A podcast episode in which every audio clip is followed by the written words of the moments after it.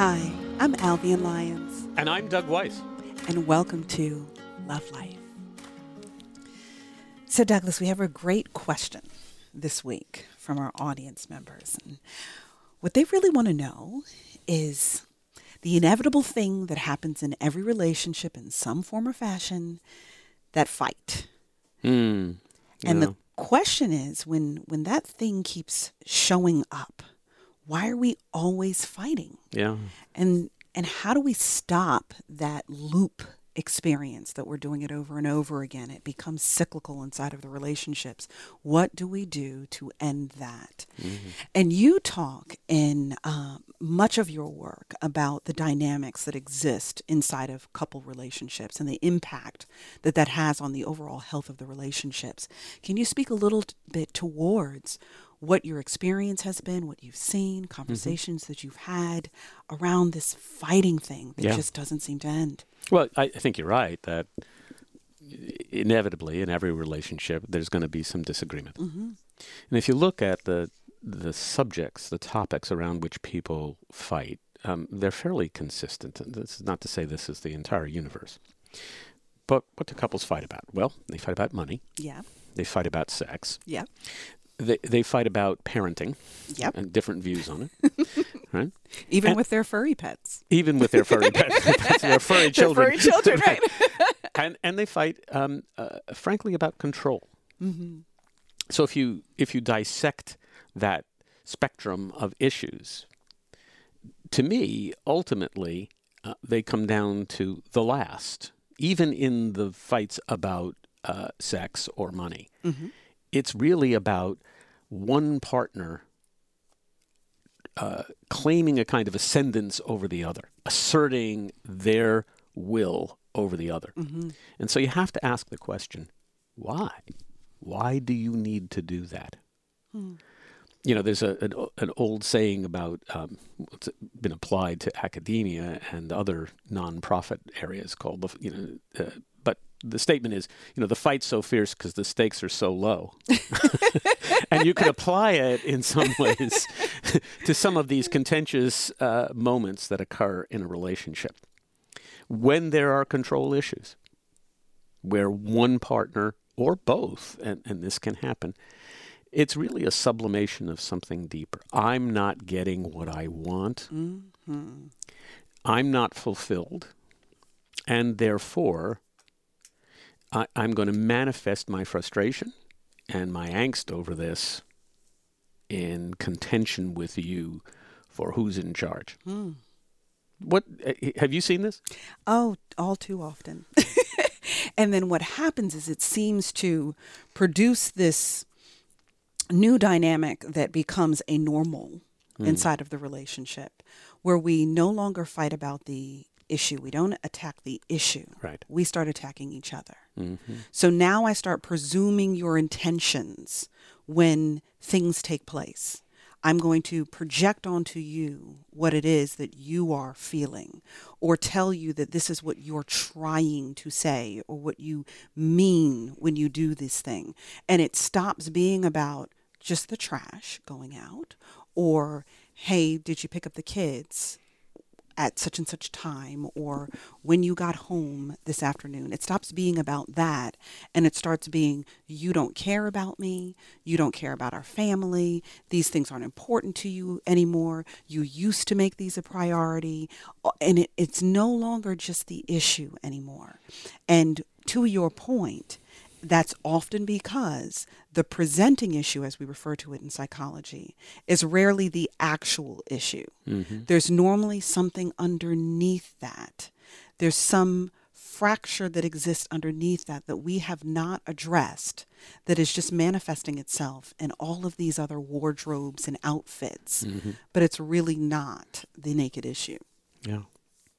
So we would be derelict if we didn't say that, acknowledging that this happens, the question becomes how do you stop? I don't mean fighting. A- And, you've said, if I can, I'm, I'm paraphrasing, I think, you have to learn how to fight well. Right. And I take from that, but I'll ask you to explain further. Sure. Uh, I take from that that um, first, you need to learn how not to escalate um, I have found myself in, and I've watched others engage in what is really a kind of minor, you know, flare up, a little quarrel, Mm-hmm. and watch it take off. And, and you have the sense, and I've certainly personally experienced this, there comes a point in time where it's out of control. It's as if nothing you can say can take this down back to the original Right. issue Right. and contain it. A forest fire has flared up out of a simple little spark, and it is for both parties. Mm-hmm. There, there appears not to be a uh, an understanding of how to back away gracefully. Uh, I, I wish I could tell you that I'm always capable of this, but uh, but I have learned a few lessons over time. One of them is to learn to laugh at yourself. Right.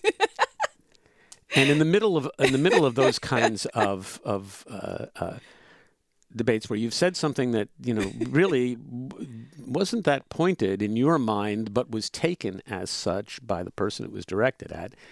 You need to be able to stop and say, you know what, that was a really stupid thing to say. What was I thinking?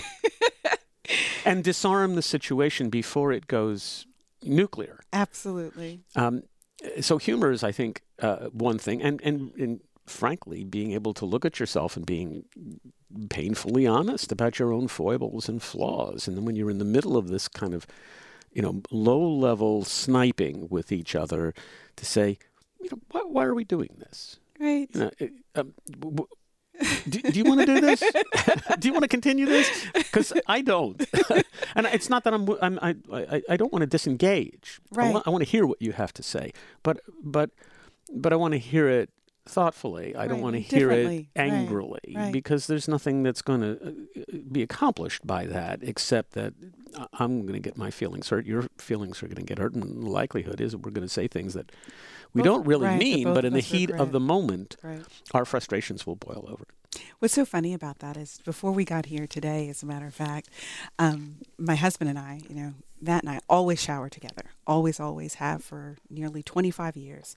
And we always have our morning conversations and our night conversations in the shower. And it's just a good thing. It's just a good practice. I just must say to people as a whole, it is a great practice. It doesn't have to always be about it leading into physicality because that's not what it's about. It's a really good practice to just be able to be naked, both emotionally and physically, with the person that you love and know that it's safe and you're in a non judgmental environment. It's just great practice in a relationship.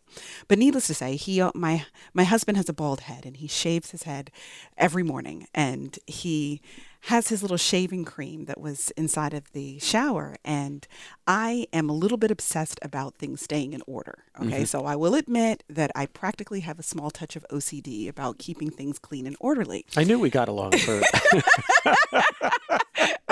confess. And so he told me a couple of days ago when we were in the shower that that something was broken on his cap so that I couldn't sit it up mm-hmm. because everything would just kind of start to pour out. Right. So he's like, I know as much as it's, it's going to irritate you, I need you to leave it laying flat so I don't lose all of the gel that's inside of this, right? So this morning we're in the shower and I, I hop out of the shower before him and he proceeds to get ready to shave his head and he says, "See, I knew you weren't going to be able to leave it alone. I told you if you leave if you stand it up it's going to come out." And so I open the shower door back and I said, "I didn't touch it. The housekeeper did it." And I meant it cuz I didn't touch it. And he was he started laughing. He said, "Really?" And I said, "Yes, the housekeeper did it. Believe it or not, this puppy does learn new tricks and I didn't do it." And so he starts laughing and I said, "And look at you." I said, "You were going to put the icing on the cupcake. You were going to tell me everything about how I always have to touch things and normally that's true, but I didn't do it this time." And so we start laughing at each other and he's like, "Baby, I'm so sorry." So he goes to kiss me. And um and so I gave him this really dry kiss to be funny and I said, "See, this is how I feel." And I puckered my lips really tight so that the kiss wouldn't be soft at all. And he starts laughing at me and I said, "Don't worry about it, baby. I accuse you of things all the time, even in your absence." and I say all of that just to say that that moment could have turned into you always accuse me of things that I don't do. You assume that I did something that I didn't do. It could just turn into something that it didn't need to turn into. Rather, it could just, you can laugh it off mm-hmm. quite literally and then simultaneously own the fact that you do it too. I do it to him all the time and he didn't even do anything. But we, but because it is, and what we call it is the dry grass principle. Right. Okay the, and the principle is as follows a forest fire or a fire cannot exist and expand without the right conditions. If the conditions inside of the relationship are dry gla- grass, when there's a momentary conflict or quip, it's like dropping a match on the grass and mm-hmm. the whole thing goes up in flames. Not because that single match was that big a deal, but it's because the conditions were right for that to turn into a massive fire.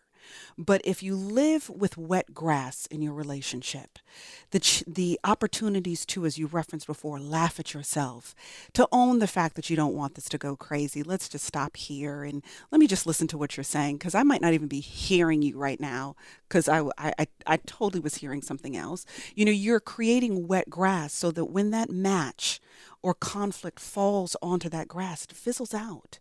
The environment and the conditions are not right for it to turn into a fire. We have to be very conscious of our relationships. If we want to stop these cyclings of fighting, we have to make sure that we keep the grass wet. Mm-hmm. And in so doing, it's about owning your own stuff and not projecting out to your partner what he or she means or intends, or to presume evil or ill intent in every comment and snip that is made. Mm-hmm. Sometimes it was just something stupid you said. Yeah. And it's not because I don't love you and it's not because you're not awesome. It was just a stupid moment on my behalf and I can just own it. Yeah. Well, there are two th- two little uh, techniques that I learned from you, uh, or at least you've, you've referenced these before in, in, our conversations. One has to do with with what's um, often referred to as gunny sacking. That's the there was that time back in right. when you did this. The laundry and it list. Gets, it gets brought out. Right. This whole, you know, bill of particulars about Absolutely. all the things that you've ever done that caused some unhappiness. Right. So I think another lesson there is that when there is some degree of conflict and you've reached resolution, it's over. Let it go.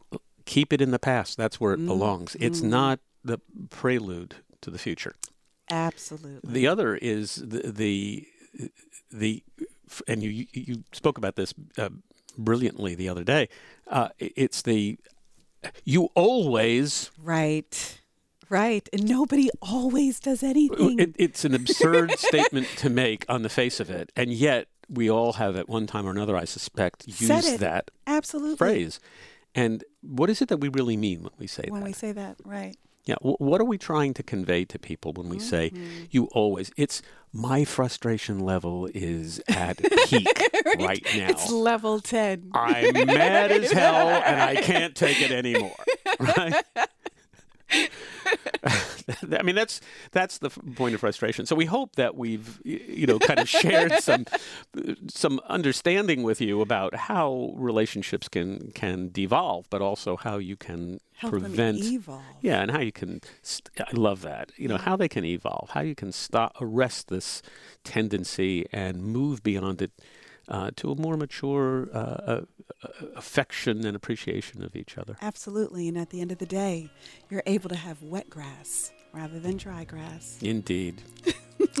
we want to thank Chelsea Washington, who is producing for us today, Todd mm-hmm. Washburn, our recording engineer, the extended Love Life family, and you, our listeners. We're so Always. happy to have you. If you would like to comment on this episode or uh, have a question for us, please write to us. suggestions for uh, new episodes. Absolutely. We would love to have that. So you can write to Albion at lovelife.digital or, or Douglas at lovelife.digital. And we'll be back next week with another episode.